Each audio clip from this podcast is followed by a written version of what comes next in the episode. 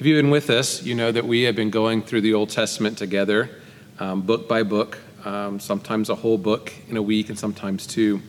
And we find ourselves today, providentially, in the book of Ruth. Let me just read the first verse uh, to kind of kick off this lesson that we have in Ruth. Ruth 1 1. In the days when the judges ruled, there was a famine in the land a man of Bethlehem in Judah went to sojourn in the country of Moab, he and his wife and two sons. So we look one page before in the book of Judges, and the last thing that we heard in the book of Judges is a line that's repeated several times throughout that says, And in those days there was no king in Israel. Everyone did what was right in his own eyes. The book of Judges is this book that over and over again chronicles the unfaithfulness of God's people. They are to enter this land, they're to be God's people, and they are to worship Him alone. And if they were to do those things, to, to take the land, to bring God's goodness in every corner of that place, God was going to bless them, and those who cursed them would be cursed. And from them, all nations would be blessed. That was the hope as they entered into this promised land. But the book of Judges is just story after story of God's faithfulness to his people, but their unfaithfulness to him. And so there's a cycle that goes through the book of Judges, and each time the people do evil in the sight of the Lord, and God then sends those who come and oppress, oppress them Midianites and Amalekites and all kinds of people. And they are under this oppression for sometimes a very long time, not just weeks or months, but years, sometimes even decades under these oppressors. And finally, the people of God turn their eyes off from the land and to God, and they cry out to Him. And God hears their cry. He sends a judge to come and save them from themselves and save them from these oppressors. And so the judge does that for a while in, in, in miraculous ways. And it doesn't take long till once the judge dies for the people to turn back to the things they've done before. And this was a heavy book for us because we saw even the judges themselves got progressively worse and worse and worse until we see just these horrific things happening in Israel in the last part of Judges. And that's where it leaves off. And then we, we turn back here to where we are in the book of Ruth, and we find that the story of Ruth is set against that kind of, of background. That all of this oppression and, and troubles that are coming on Israel, all these terrible judges, all that stuff is going on. But this story of Ruth stands out. It's a different kind of story we have a, the same kind of backdrop today, it appears. I got to talk to Rick Flammer earlier, and you know, he pointed out that all the things that we gain comfort from in this world, all the things that kind of prop us up, in a matter of weeks, they've all been knocked down. The things that we love, they're under duress. Whether it's stock markets, uh, our jobs, the price of oil, we can't even watch, go home and watch uh, our favorite sports team and root them on. Restaurants are closing. We can't go on vacations. We can't even be with our friends. This is this would be we couldn't even imagine this a month ago. But here we are. All the things that we lean into in, in those times in which we don't feel peace, they're gone even our powerful government brought to its knees. There's almost nothing they can do to stop what's happening. There is a real sense of loss. And we all experience it and know it differently. Whether fear or panic, uh, anger. Some of us get ex- exceedingly tired, irritable. And as we forge into a new rhythm of life, we need a way through this. This is uncharted territory for us. But I want to tell you, this is not uncharted territory for our God. And this is one of those stories. So we, we had this whole backdrop of the book of Judges and how badly, how horrible things were. And we are feeling just kind of the, uh, a brief moment of that in our lives right now. People at that time were, were living in holes in the ground. Their crops were, were burned, their, their livestock stolen. And here we are today in our own kind of mess. And that's our backdrop. But in the foreground, we hear the story of a family. And this story doesn't last like 350 years like the book of Judges does. The book of Ruth is maybe just a couple of months. And it pertains to a small group of people in a little, no place kind of town called Bethlehem. We meet uh, our characters in the, in the first few verses. There's a man whose name is Elimelech, and his wife is Naomi, and they have sons, two sons. One's name is Mahlon, and one is Chilion. And they live in the city of Bethlehem. Now, it's important to know uh, the, what the Hebrew translations for these, the English translation of the Hebrew is Elimelech, Elimelech means God is king, Naomi means pleasant, and Bethlehem means house of bread. The Bible says, and at that time, there was a famine that came on the land. Well, it doesn't surprise us maybe why there might be a famine. After we've been through the book of Judges, we saw that uh, very regularly the people of Israel are fi- facing all kinds of struggles because of their unfaithfulness to God, for their going out and being like the surrounding area, marrying these other women and taking, taking on their gods and worshiping in ways that are, uh, are tro- atrocious to God. And this is the setting. And now we hear these people, Elimelech and Naomi, and they come from Bethlehem. But there is a famine in Bethlehem. It's as if there is no bread in the house of bread. And so they leave this place. This whole family uproots from the land that is God's land, the land they were to occupy, to be faithful in. They uproot and go to a very horrible place, a place of Moab. These are enemies. These are longtime enemies of the children of Israel. They have stabbed the children of Israel in the back uh, as they've entered in the promised land. They are not loved, respected. They are even a cursed people. And they, they choose to go there, of all places. And when they get there, what do they do? The Bible says they marry Moabite wives. Can you see a problem with that? They were just commanded not to be like the surrounding areas. But in this little story, we see this little family uproot and go to a place that they really shouldn't be and begin to live their lives with people they really shouldn't be with. And before we even out of the first chapter, we find out that the father dies. Elimelech is gone. Elimelech, God is king, but he's not with God's people. And then we see that the two sons, Mahlon and Chilion, they die as well. So now the story even gets more dire for our main characters here Naomi and Ruth. Naomi now is in a foreign land with no husband, no sons. All she has is two daughter in laws. And what is she going to do in this place? She has no family, she has no resources, she only has burdens in these women. So she hears that back home there is, uh, there is uh, food once again in Bethlehem, that the barley harvest is making, that maybe God's judgment against that place is lifted. As we look at the book of Ruth today, we're actually going to see three stories, three love stories. In the midst of all the chaos, there are three love stories. Now, this is not an American tale, so they're not romantic love stories. They're a unique kind of love story. And the first love story has to, is between two unlikely characters Naomi and Ruth. Naomi sees that she has no, no reason to be in Moab anymore, so she tells these young ladies that she's going to go back to her land. As she tells them that, the, the, the two daughter in laws say, We'll go with you. She cautions them that that's, that's not a wise move. It's not good for them to do that. It's not in their best interest. There's no way that she can produce uh, another husband for them to marry, another son of hers. It'd be impossible. Best to stay there. And so one of the daughter in laws agrees, but not Ruth. Ruth clings to her and grabs her and won't let her go.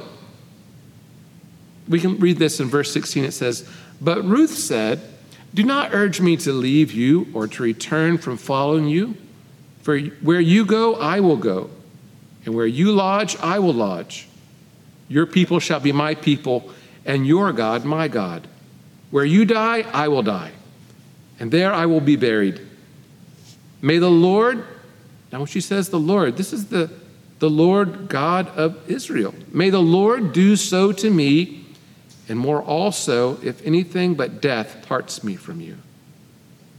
And when Naomi saw that she was determined to go with her, she said no more. You know, as I read those words, as you saw them on the screen, you probably realized that I think I, I, I know those. And you've probably heard those when you were at a wedding ceremony. Well, this is, these aren't married people, right? This is a, a different kind of love. It is a kind of love that is set apart from the world's love that, that people know today. It, it is a love between, of all people, a mother in law and a daughter in law. That, that relationship at that time and, and at this time is one that's oftentimes, let's just say, encumbered. But here, there's this great love where this, this young lady says, I'll go with you and go wherever you go. It's a profound kind of love that sets itself apart from the horribleness of the day. Where does she know this God from? She may be like Rahab, as we talked about in the book of Joshua, who had heard about the God of the children of Israel. And now she was going to give her life to this God and to these people and to this woman. It's a profound kind of love. So, Ruth and Naomi they head back. They, they return to the house of bread. Apparently, it was full of bread again. And as they go, Naomi enters into that town, and people begin to recognize her and they begin to celebrate her. And she, has, she wants nothing to do with it. She says, Don't call me Naomi anymore, call me Mara. And that word means bitter because, because all the things that happened to her. She is, she's been emptied of so many things. She's left her home. She's lost her husband. She's lost her sons. She comes back to nothing. Call me, call me Mara. Oftentimes, that's what happens in the midst of circumstances like the book of Judges, in our times as well, that it can drive us in a certain direction Instead of finding peace and comfort in the things of God, we only become bitter. Mara, Naomi, is bitter. She uh, presumably returns to this land to an empty house. There is nothing there for her. Uh, so, what she does is she sends out Ruth into the fields to glean. This was a way for those who are poor to have to have some kind of sustenance. So they would follow behind those who were gleaning in the field, and whatever fell, they were able to pick it up, and they got the scraps of what was left over. So Naomi tells Ruth to go and see Boaz at night. She tells her that Boaz is a kinsman redeemer. That's not a term we're, we're used to, but in that time, uh, when a, uh, a, a, husband would die and there was a widow left, someone in the family would come and marry that widow or bring that widow into the family so that they might preserve the land and preserve the lineage, the name of that person. You can understand that because that's part of the promises to Abraham. So she's saying that Boaz could be that person that redeems us. And so she goes to him in the cover of night. She slides under the covers with him. He wakes up and he asks, Who is this? And she says in chapter 3, verse 9, uh, I am Ruth, your servant. Spread your wings over your servant, for you are a redeemer. And so Boaz listens to this, and he agrees to take care of Ruth however he can. And so he sends her away, and then in the morning, he goes to the city gate. And in the city gate, all the officials are there, and this is a, a place of business. And they sit down for this uh, kind of uh, business meeting, and he says, Okay, uh, I want to talk about this woman, Naomi and Ruth, and I want to redeem there. Is there anyone closer? And there's someone who is a closer kinsman, and he says, I'll, I'll redeem them because I am, uh, I am closer than you are. And then he explains that, well, you're going to have to take on Naomi and Ruth. And the man says, I, I, that's going to mess with my heritage, my inheritance. It's too much of a burden. You can do it. And so Boaz redeems them which means that he's bringing them into his household at his expense. He's bringing a Moabite lady in his home, two widows, and he's going to care for them and provide for them. And so he marries Ruth. This is the second love story. How this man of standing, of dignity, would love this woman who's a foreigner. Not because of financial advantage, not because of what he would get, not because of even her beauty, but because of her character and her love for the mother in law. And because he wants to fulfill this bigger plan of God, he marries her because it is good.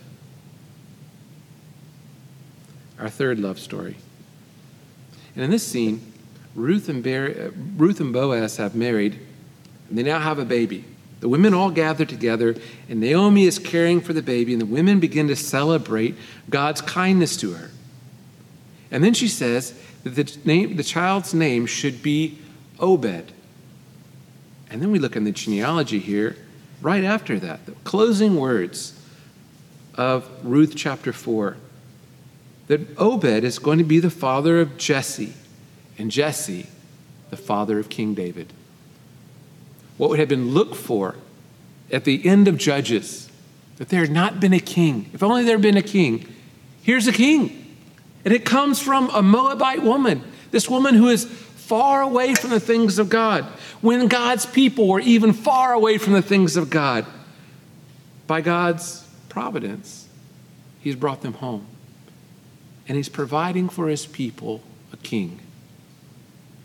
You and I know that King David was the best king that Israel ever had. But he wasn't a great king. And he didn't lead his people to all be righteous and be followers after him. They didn't claim all the land. David himself killed someone who was an adulterer. Now, the king that they needed was still yet to come. the grandson of the grandson of the grandson of the grandson and so forth of King David there would become a king. There would be a king who would come and save his people, who would change their hearts.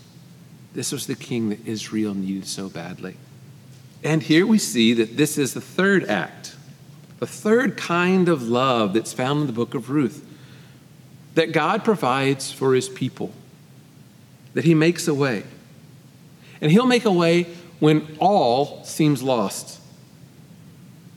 You notice the man in the first chapter? His name was Elimelech. God is king. But he didn't live too much like God is king, and he died in Moab. At the end of the book of Ruth, we see clearly God is king, Elimelech. In these days of uncertainty, my prayer for us as a people is that we would recognize Elimelech. God is king.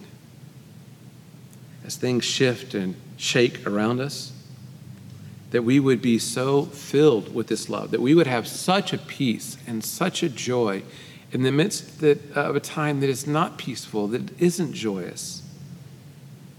That we could have a love that so fills us by spending time in His presence that we overflow and have a love that looks a lot like Boaz and, and Ruth that we would have a kindness to those who are around us, that we could be a source of comfort and peace, that we could be, bring joy into others' lives. My friends, Elimelech, God is king. Let us not forget in the midst of these trials and tribulations.